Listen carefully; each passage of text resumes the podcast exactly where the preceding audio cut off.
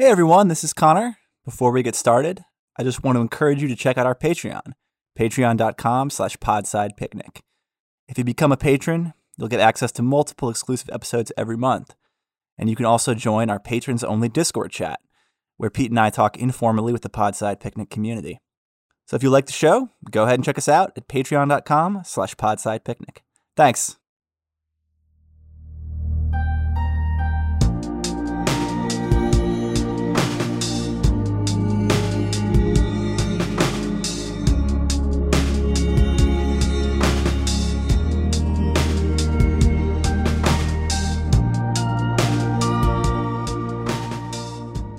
Hi, everybody.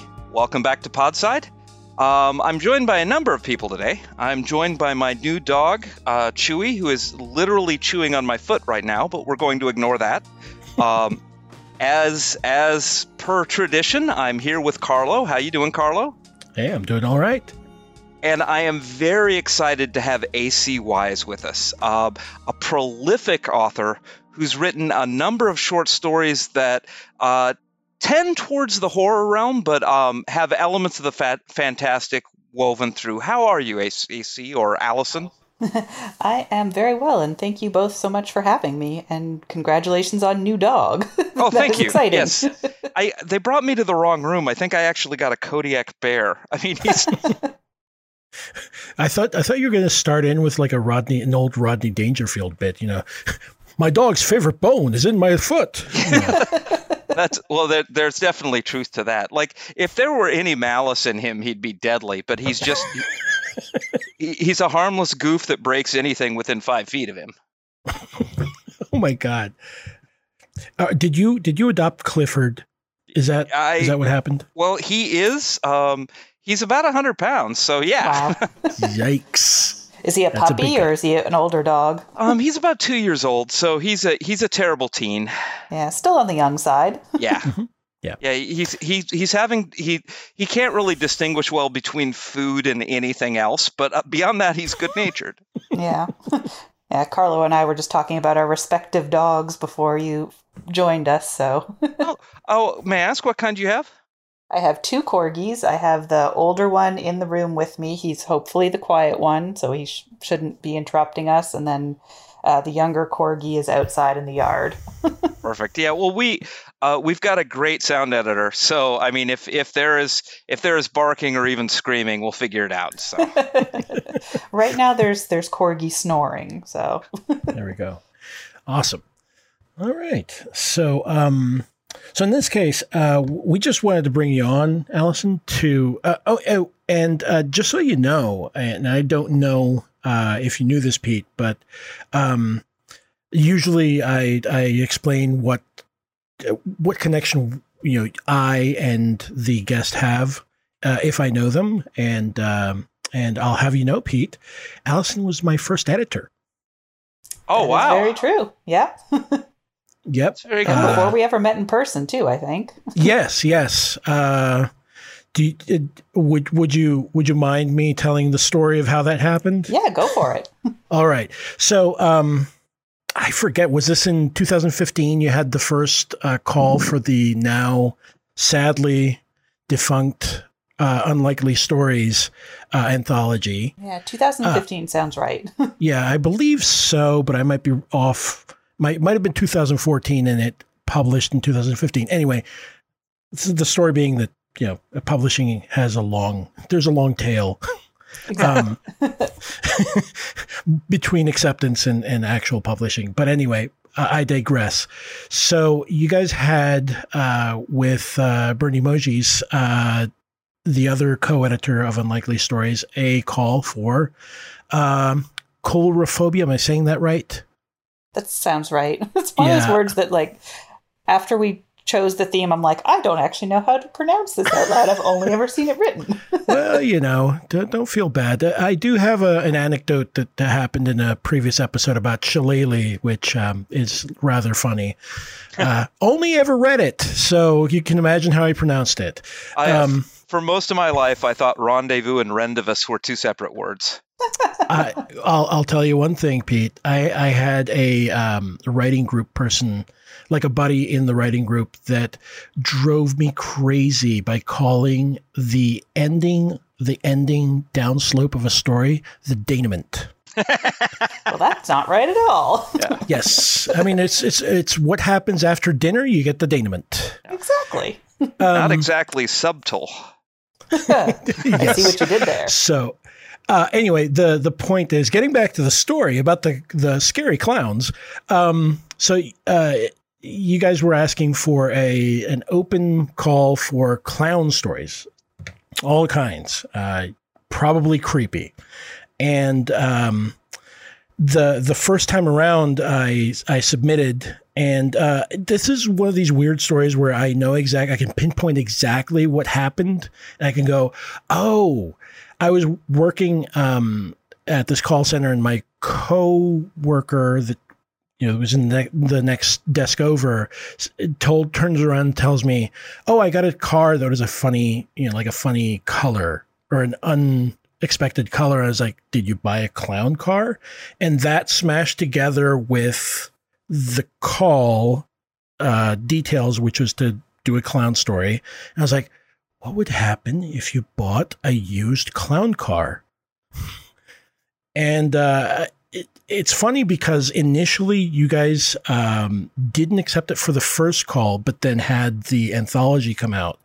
And I queried you and asked, would you reconsider? And thankfully you said yes and that's that. Uh, I was able to get you know uh, get some guidance on what I needed to get done, and uh, resubmitted, and got my first pro publishing credit from the Clowns: The Unlikely Coulrophobia Remix anthology. Yeah, and actually, I mean, your story was one of the reasons. I mean, we just got so many, so many more things that came so close to making the initial issue. With you know, we hadn't planned on actually doing an anthology. We had just planned on doing that sort of one-off mini issue. I think it was all flash fiction too. Mhm, yeah. Um, And then we had, you know, your story and, and a bunch of others that just, you know, were so close and we'd gotten so much good stuff that we thought, well, you know, maybe we could try doing an anthology. Maybe we could expand it a little bit and go back to some of those ones that were so very close. Right. Right. So anyway, happy story uh, regarding that. So Who did knew that clowns would be, you know, uh, the force that brings people together when they're so very, very terrifying? Mm, yes. did that make either of you more scared of clowns? Because I can visualize that. I, I think, you know, just as, or possibly more. Yeah. Okay, that's fair. um, so are, are we jumping around, Carlo? Because I have some weird questions. You know. No, go go ahead. Fe- feel free. Uh, Okay. Floor is yours, Pete. Okay. Well, s- a weird question number one is, um, I well, I, I read a number of your stories recently, and one of them was teeth long and sharp as blades, and it is a story without spoiling anything that has a relationship to Little Red Riding Hood.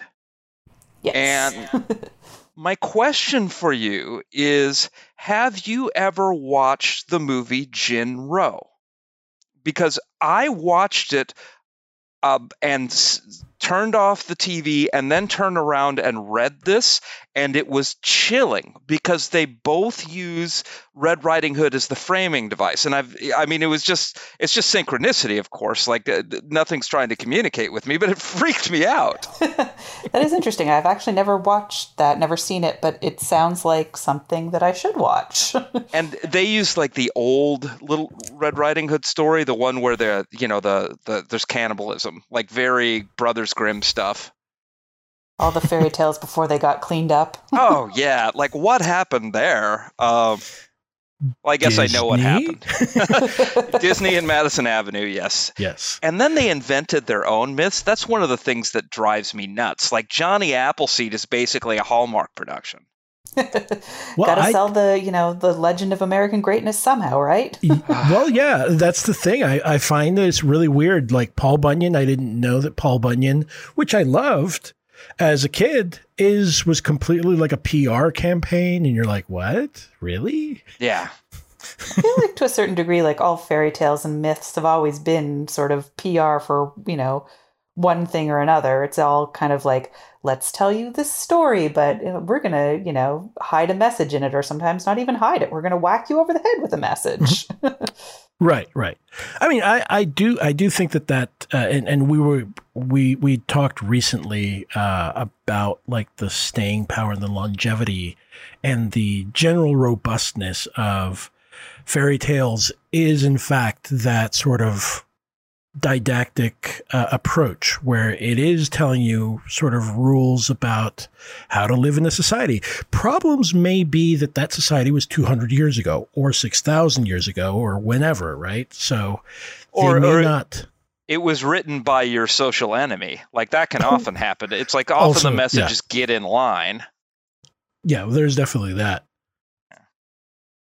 Yeah, Boy, absolutely. Sure. Another thing I kind of like about fairy tales, like some of the, you know, the original ones are so short and there are so many gaps in, you know, what they put in and what they leave out that it does actually make for, you know, such rich material for reinterpretation, which I think is also part of the staying power. Like, you know, so many authors have done amazing things kind of filling in the gaps or telling the other side of the story of, you know, what if it wasn't, you know, put out there by your your enemy or somebody with this point of view but what if it was told from this point of view? And i think that is part of the reason why they've been around so long and why they're so interesting to reinterpret and reimagine. Do you think the oral tradition helped that? Because i think a lot of these weren't written down at first. Yeah definitely. I mean i guess you know reimagining is kind of baked into the form when you think about it since as you say they came from that retelling and embellishing and changing and putting your own spin on it as if when you were the teller. right. So, and and I guess that's one thing that I did want to ask you, uh, especially about um, shoot, I blanked on the on the title. Uh, the teeth long and sharp as knives. Um, it's written in second person and, and I don't know about you, but generally speaking, when I use second person, it's to either invite or implicate the reader in some way into the story. And speaking about like how there are gaps in fairy tales and the retelling is filling in those gaps. It's inviting the storyteller to fill in those gaps in some way. Um, is there like you use the second person to sort of invite the reader into the story into that particular story but there's also a certain meta level to it. There's like a meta commentary that you're doing there. And i wanted to ask you like because this isn't I, have I've read uh, a number of your your works where you use sort of the metatextual knowledge that you expect a reader to come with, sort of either to leverage a certain point in the story. Is is that something that you are super interested in doing? Are you doing that on purpose, or is it just simply as the story calls for it? I mean, a little bit of both. I think to a certain degree, that's kind of the type of thing that I like to read frequently. So, or you know, consume media in general, the type of thing I like to watch, you know, movies that kind of interrogate the form as they tell a story or stories that interrogate the form as they tell a story. So it's really just, you know, a lot of it is kind of trying to do things that I would want to read or see. Mm-hmm. Um, and some of it is sometimes accidental or unintentional. And then I'll go back and be like, oh, yeah, okay, that does actually work. You know, just sort of trying things as I go along and seeing what sticks or what doesn't stick. right. Did you, or uh, let me ask you this then: Are there any, um, like, let's say, shows, movies, any works that you you picked them up or started watching because you were expecting that experience, and they somehow didn't they didn't la- stick the landing for you or or anything like that? Um, not necessarily why I started watching it, um, but I think an interesting example might be, and now I can't remember the exact order, but basically the Roanoke season of American Horror Story, mm-hmm. where it kind of tried to do that commentary, and I appreciated that they were doing something interesting. Like they sort of started with the whole, like unsolved mystery real horror thing where they were doing a recreation of a terrible thing that happened to people and then kind of partway through the season they twist it and then they do something that's focusing on the actors that were playing those characters in the hmm. recreation mm. and then they kind of bring in like um, urban explorers who are then going to the murder house so it was really kind of like looping in a lot of like that meta meta like we're going to step back a frame and then we're going to step back a further frame and it was it didn't entirely stick the landing for me but it was interesting and i appreciated that they tried something different and were kind of looking at that whole like you know true crime or true horror story genre and kind of hmm. commenting on you know actors and reality and sort of where that line is um, right so it was it was interesting. Not my favorite season, but it was interesting. Let's put it that way. okay. So I, it's go ahead. I, I, I was just gonna say it reminds me of um, is it New Nightmare the the Freddy Krueger one where it's it becomes like a whole thing where they're trying to get the cast back together to do a new uh, Nightmare on Elm Street movie, and then it starts happening for real. It's sort of like the opposite of that. Yeah, yeah, I definitely see the similarities there. And yeah. I mean, those stories can be, you know, really interesting when done right, and sometimes really interesting even when they don't quite land. yeah, yeah. Anyway, I'm sorry, Pete. You were going to say oh, something. Well, I, I just, uh, I wanted, I wanted to sort of talk in general uh, about your stories, Allison, if that's all right. I've, I've read, gosh, uh, a few things now. Like I've read uh, Catfish Lullaby, To Sail the Black, How the Trick is Done, and Teeth Long as Sharp as Blades. So uh, not not bad for a first encounter, but I, am still sort of uh, feeling out like your your writing style and what you're trying to do and that sort of thing.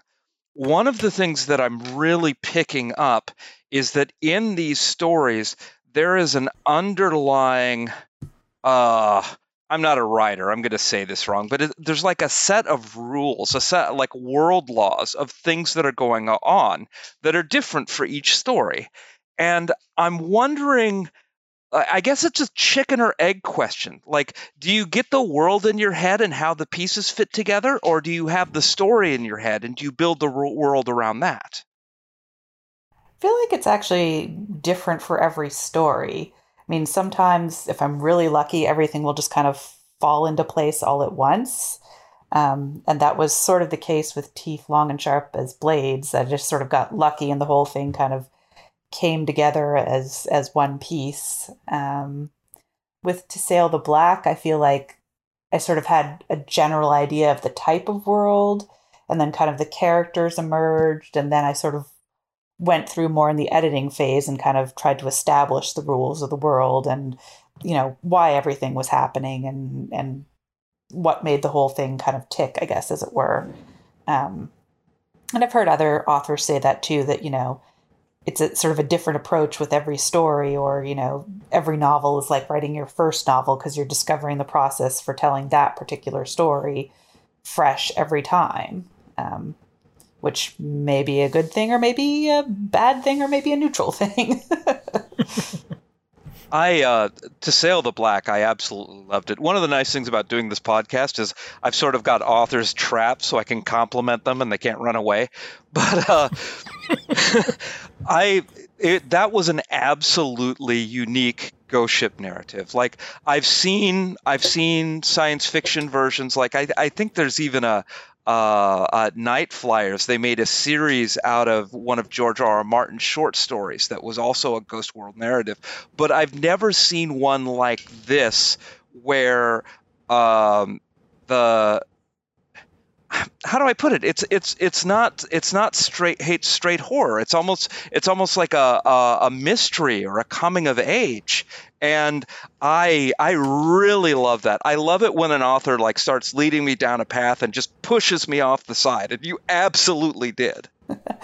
Thank you. Uh, I definitely was sort of going for a more almost space opera y feel with that one but with ghosts. And, you know, I included a few horror elements just because I usually can't help myself. but I was definitely not going for like a full on horror um, with that one. I wanted it to be sort of like a little bit of a mystery, but not, you know, like super mysterious mystery because I don't know that, you know, I could actually pull that off and you know, be one of those authors who's like, ha ha ha, I am smart enough to plot all this thing out and lay the clues and, you know, make it so that the readers can kind of figure out what's going on. Um, but I kind of wanted to play with those elements, if that makes sense. Absolutely. Yeah. I mean, I, I do want to mention because this is pretty hilarious because basically, I think it was like the day before. I want to say it was the day before this actually, uh, To Sail the Black came out uh, on in Clarkesworld. Uh, I was actually on Twitter asking, you know, are there any like being that space opera borrows heavily from Age of Sail narratives, why don't we see more ghost stories, like ghost ship stories in space opera? And voila. Glad I could accidentally help. yeah, no, it's it's great. I, I love it. and that was, you know, really maybe not the like the only thing that I've written during the pandemic, but definitely I think the one of the few stories that I sort of like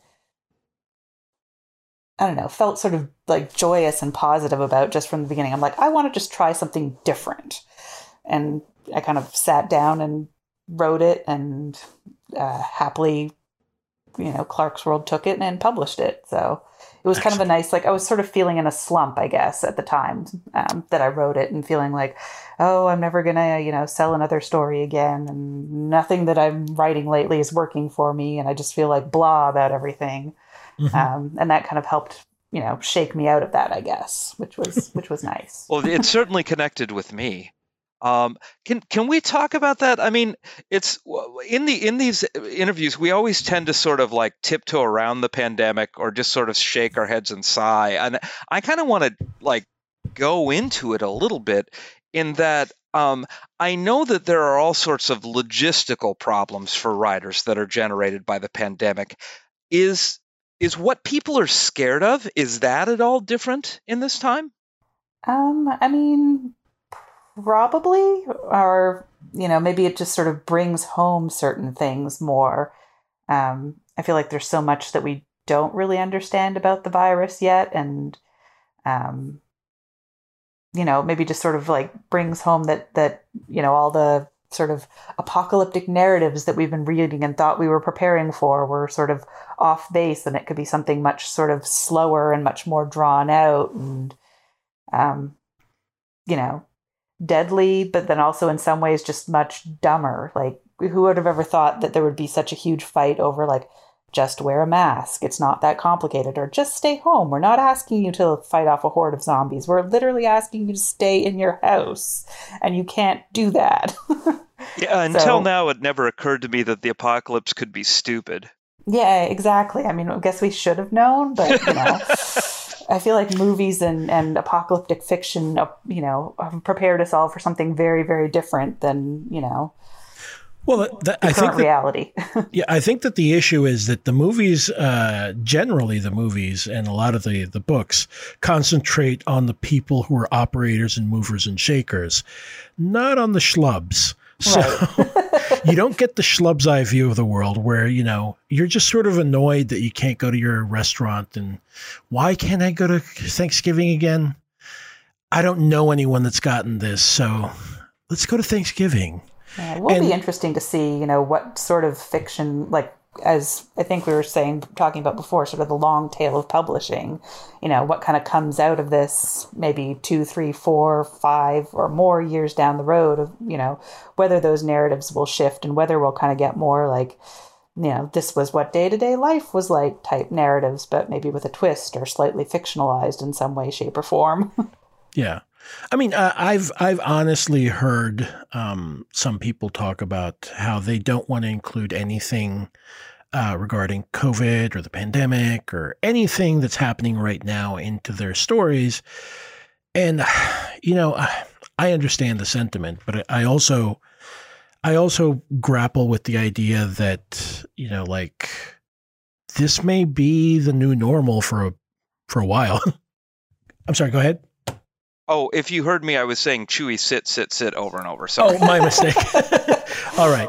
We'll, we'll have Adam edit that one out. Okay. Um, but yeah, like I think that the issue here, the thing that I sort of struggle with is that I, I do actually have a story that I've just been sort of it's been on the back burner and I, and I'm not even doing anything specifically uh, explicit about it. Just like, oh, there, you know, you have to wait in line to get into the bodega, and you know, she, you know, the, the main character sees people wearing masks. That's about it.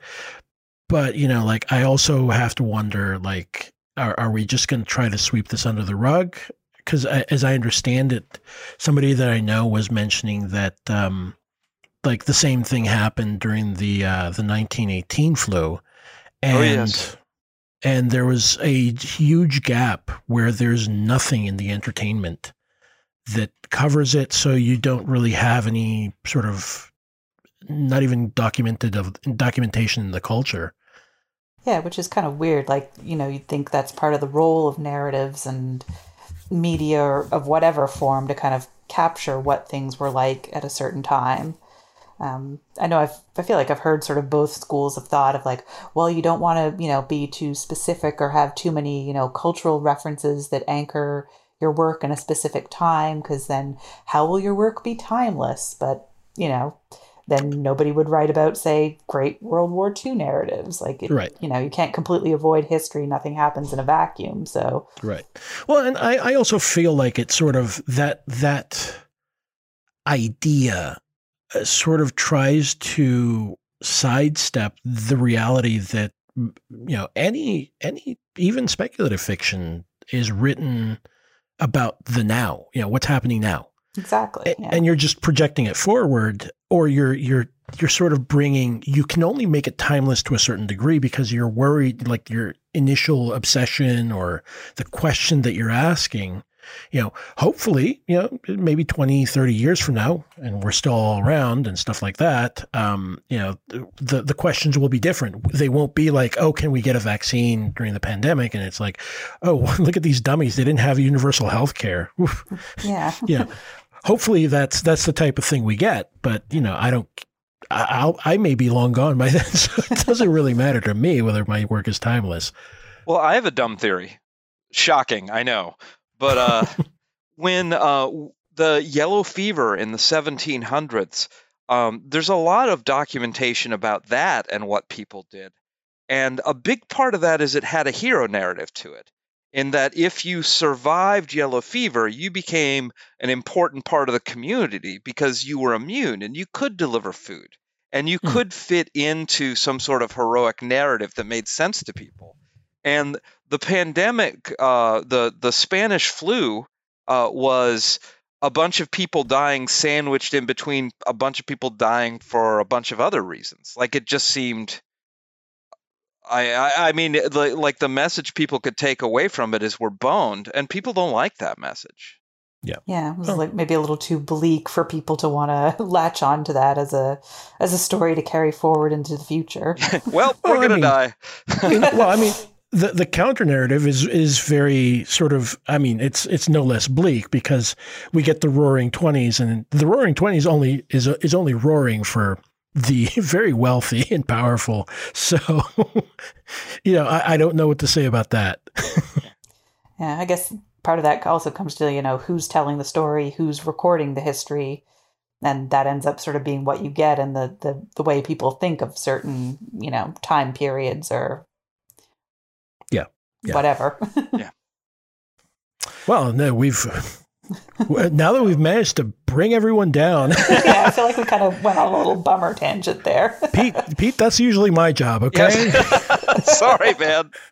Okay, well let's let let's go a different place here. Um, your your stories, they're all uh, well. I I can't say they're all because I don't have a broad enough sample. But from what I've seen, um, you you make very different writing choices. Like often when we have an author here after I've read one of their novels and a couple of short stories, I feel like I've got a fingerprint.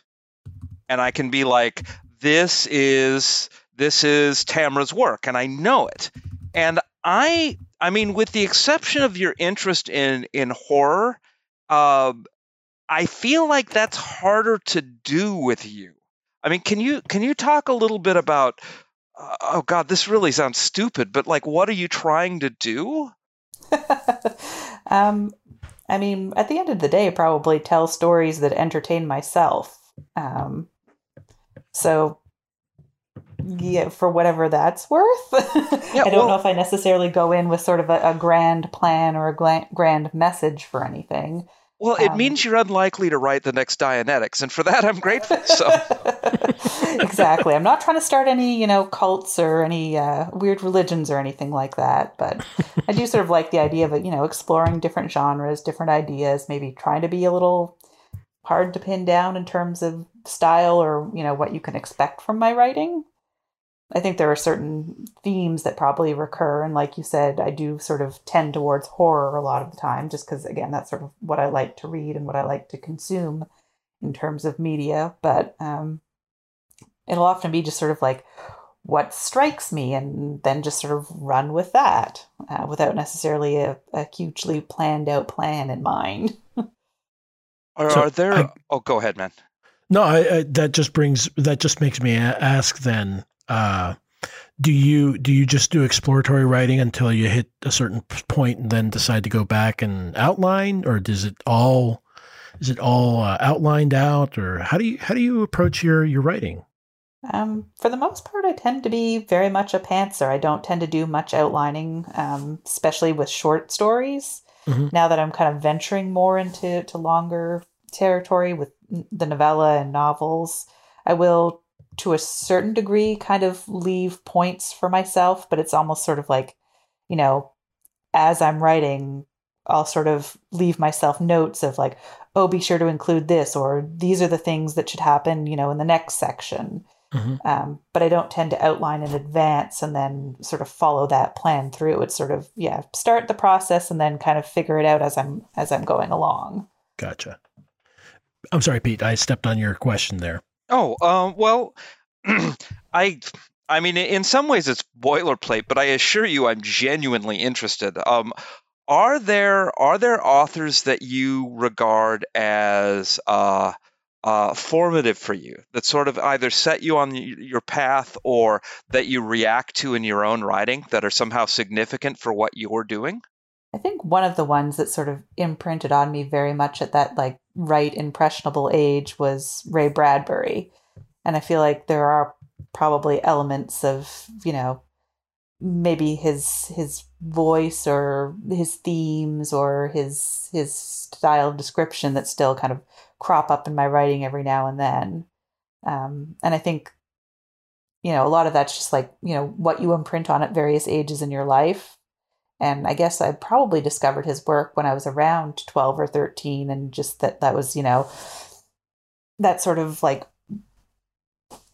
I guess maybe rekindled my love of fantasy and science fiction. Not that I ever really, really wandered away from it, but kind of, I think when I sort of discovered his work, it was initially through something that had been assigned to me in in um, one of my classes in high school, and it kind of made me realize, like, oh, people actually could take this stuff seriously. Like, this is stuff that we're being asked to study, so it's more than just like, hey, this is the fun stuff I like to read on my own, and kind of got me thinking, well, maybe I could actually, you know, do something with this in the future in terms of what I like to write. Um, so that's definitely usually my sort of go-to example of of influence that probably still continues to influence me in, in a certain way today. Well, it's it's a good one. He certainly. Well, you don't need me to tell you that, but he certainly constructs a good short story. Yeah, and very prolific too, which is another, you know, sort of good thing to aim for, I guess. That's the part I fall down at. oh well.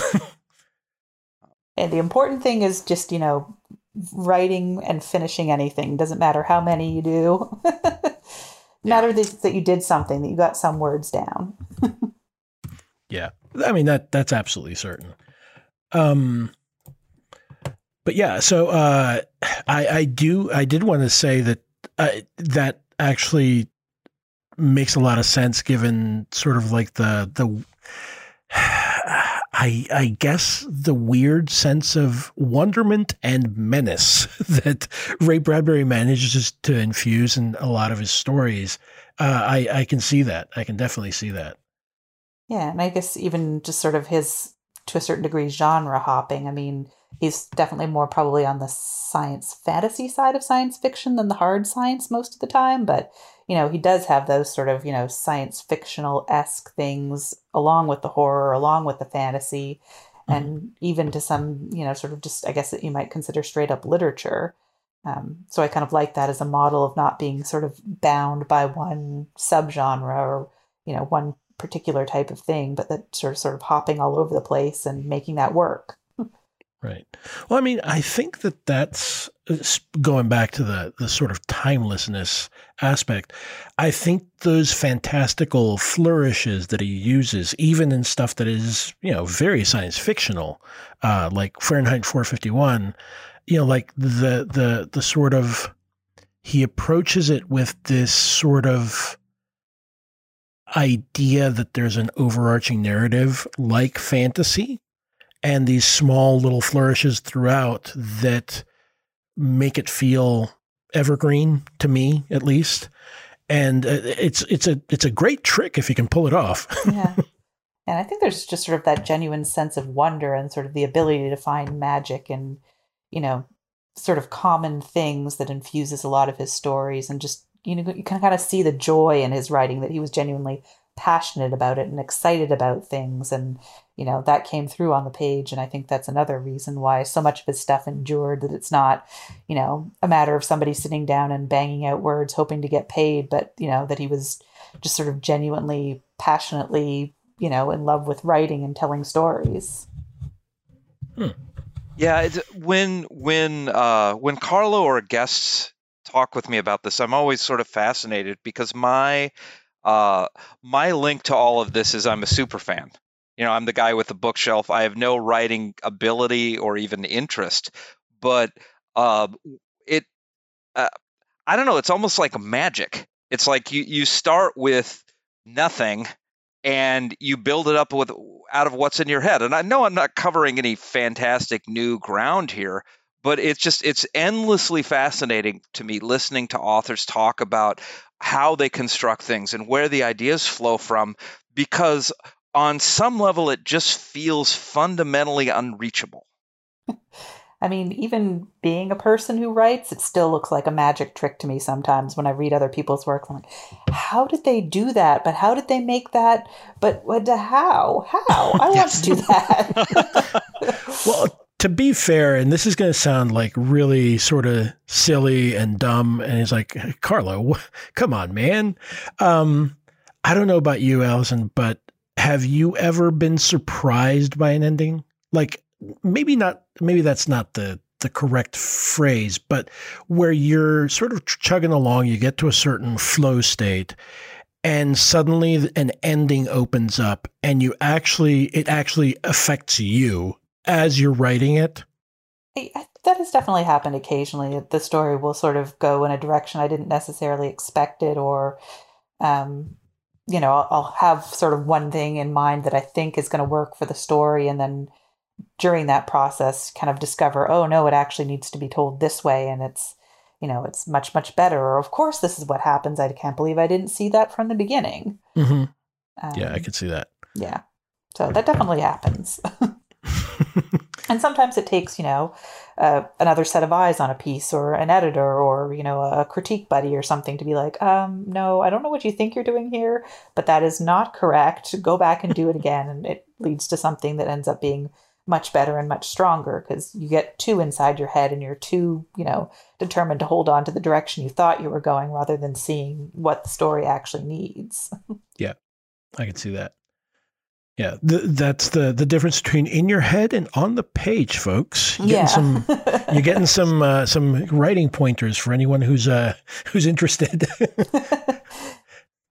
so let me ask you this, because um, I'm going to guess that uh, you read rather widely. Are there any uh, are there any authors or any people that you immediately say, you know what, I'm going to set everything aside today because this person's book came out today, and I want I want to sit down and read it.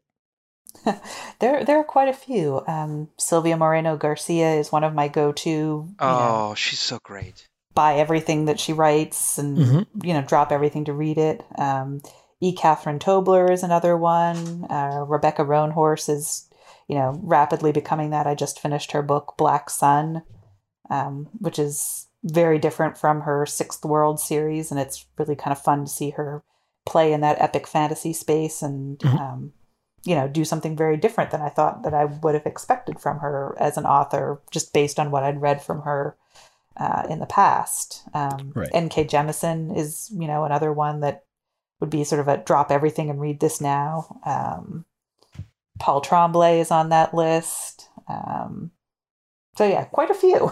yeah, yeah, we have we have a couple of Paul Paul Tremblay uh, uh, f- super fans and listening in, so Yeah, they'll definitely be, they'll be comes up. happy.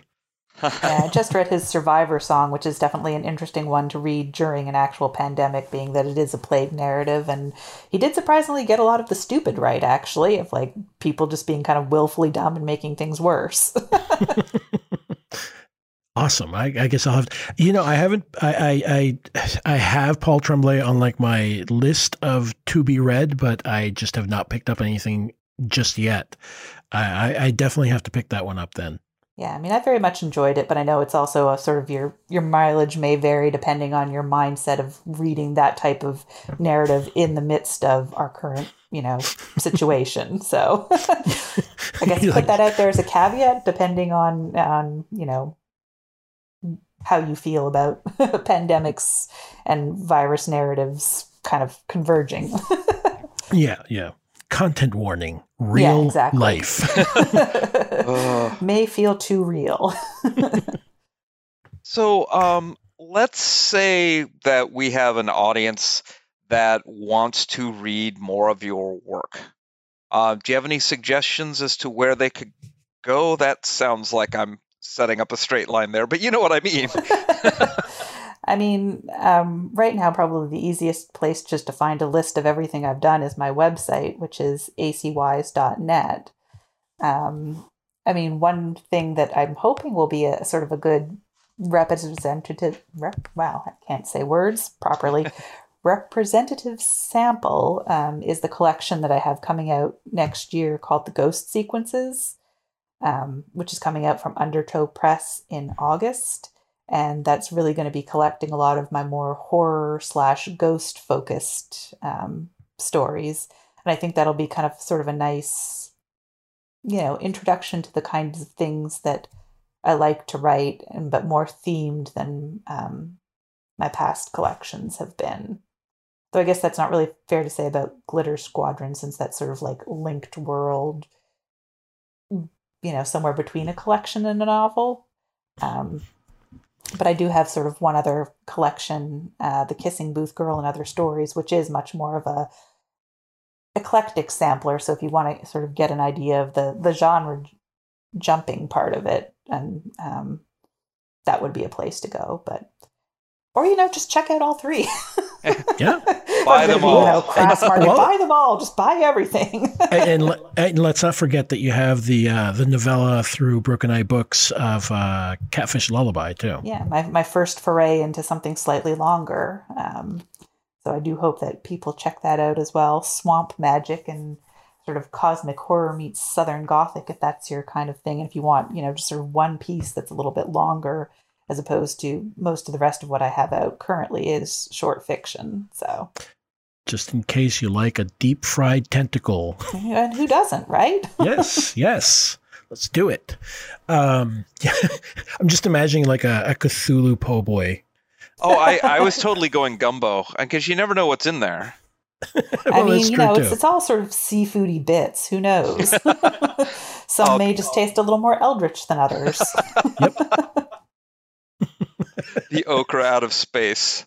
Oh no! I feel like no! you could do like a whole anthology around that of like, you know, cosmic horror and cooking or, you know, Yeah, something yeah. like that. I would buy that. Absolutely. Um, was it Molly I mean- Tanzer or some somebody had I feel like a story that kind of mashed those up. The girl thing that went out for sushi, Oh, nice. but I'm blanking on cool. who actually wrote it. But I feel like there was a little bit of the sort of like, yeah, cosmic horror, but but cooking in there. Yeah, I mean, and and uh, you also like you've you've done some work with um with Broken Eye uh, as well. Uh, what was the the? Is it Future Cthulhu? Yeah, uh, The- Future Lovecraft. Yeah, Future Lovecraft. That's yeah. I had a story in that, and then um, I think that's I think that's the only other thing that I've published with Broken Eye, other than the novella. Um, yeah. Okay. By but the yeah, way, they put together uh, wonderful anthologies in general. Um, and again, a lot of cosmic horror stuff and Lovecraftian stuff for for folks who are into sort of weird fiction and that type of thing. They're they do a really nice job with um, everything they publish. So I just highly recommend checking them out in general as a, a source for new things to read. Pete, you were going to say something. oh yeah, the girl thing who went out for sushi was Pat Cadigan. Okay, yeah, I think it was. Yeah, I was crossing it up with something else in my head that was, I think, in an anthology together. Anyways. just, But it I is just, a good story, so I recommend reading it. Yeah, I, I just came up with the perfect uh, title for an anthology, but it's about bars and Cthulhu. Just call it the Last Call of Cthulhu. Nice, nice. very nice. I would 100% read that. Right? I'm actually amazed nobody has done that. It just seems perfect. you know, I I just moved out uh, of Las Vegas within the past year uh, after after a long residence, and there are a number of locals who don't understand what la- last call is.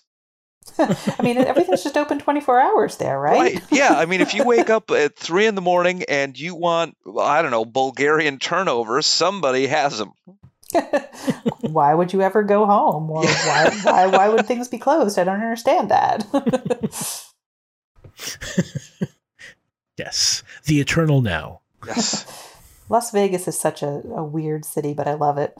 oh, I do too. You know, I was going to ask you about this. The the um I know the name. Give me a second. How the trick is done. Thank goodness. I thought my brain was melting. Uh, definitely had a, a a Vegas connection. So, uh, I mean, do you visit there a lot? What's your relationship to the city? Um, I've actually only been there twice, but I'm just fascinated with the city. I mean, it's such a. I haven't spent as much time outside of like the city and the strip areas I want, um, but I just sort of love that whole like kind of completely constructed thing that doesn't make sense, kind of similar to the way like Disneyland or Disney World, whichever one is in Florida, is just kind of like plunked down in the middle of a swamp that is just like ridiculous, disgusting land, but that they've sort of like built up this whole false environment about it that, you know, draws hundreds of thousands of people every year. And Vegas is kind of like the we're going to make this oasis in the middle of the desert and everything is going to be open all the time and the lights will be bright and flashing and everything is going to be like this very kind of created false experience. Um, that just shouldn't make sense, but it it just works. And then there's this kind of like dark side to the city as well, and like the whole history of like the gangsters there, and it's just such a, a fascinating city, and I want to spend more time there. well, and it's fundamentally a parasite. I mean, I, like it's it's a wonderful place to live if your if your bad habits are under control.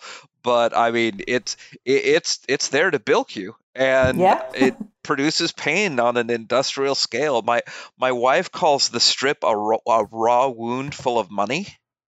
Ugh. That is a really good description. yeah, I feel like everything about it is sort of designed to take money away from you and to sort of make you lose sense of time and reality and rational thought. Well, you know, if you leave the strip or downtown, it's like Scottsdale, Arizona. It's very strange. Like so, suddenly you're just in like row upon row of identical houses. It is it's a very interesting area. Again, I, I definitely want to spend more time there and sort of explore more of the outskirts and um yeah, it's just it's interesting to me. Well, that that that was my uh, official uncalled for digression of the show. Thank you guys for bearing with me on that one. I like digressions. All right, Pete. I, I punched. I punched your card. Okay.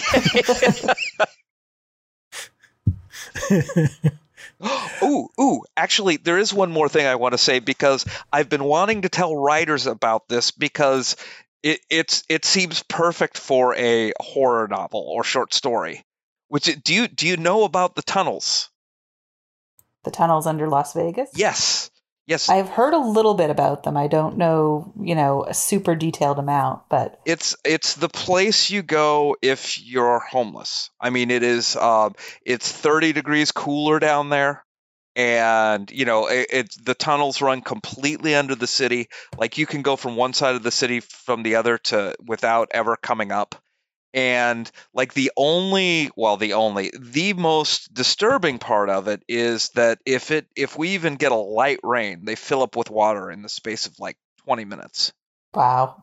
Yeah, that Yeah. does seem ripe for uh for some sort of horror narrative. yeah and uh, i just i the, just the injustice of the thing like I, anytime it's raining and i walk by the strip i get so mad because I, you know you, you see these huge towers and you know that people are like des- fleeing for their lives beneath them.